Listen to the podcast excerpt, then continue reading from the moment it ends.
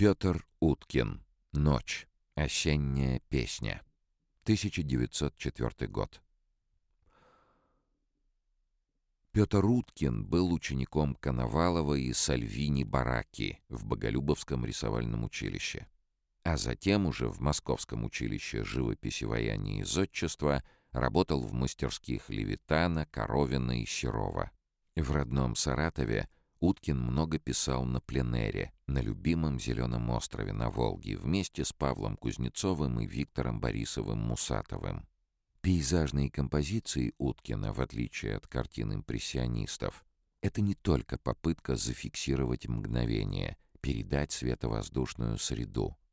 Не удовлетворяясь внешними эффектами, Петр Уткин наделяет свои пейзажи символическим содержанием, дополнительными уровнями смыслов, использует элементы стилизации — в своих декоративных, тяготеющих к картине панно произведениях художник обращается к пограничным состояниям природы.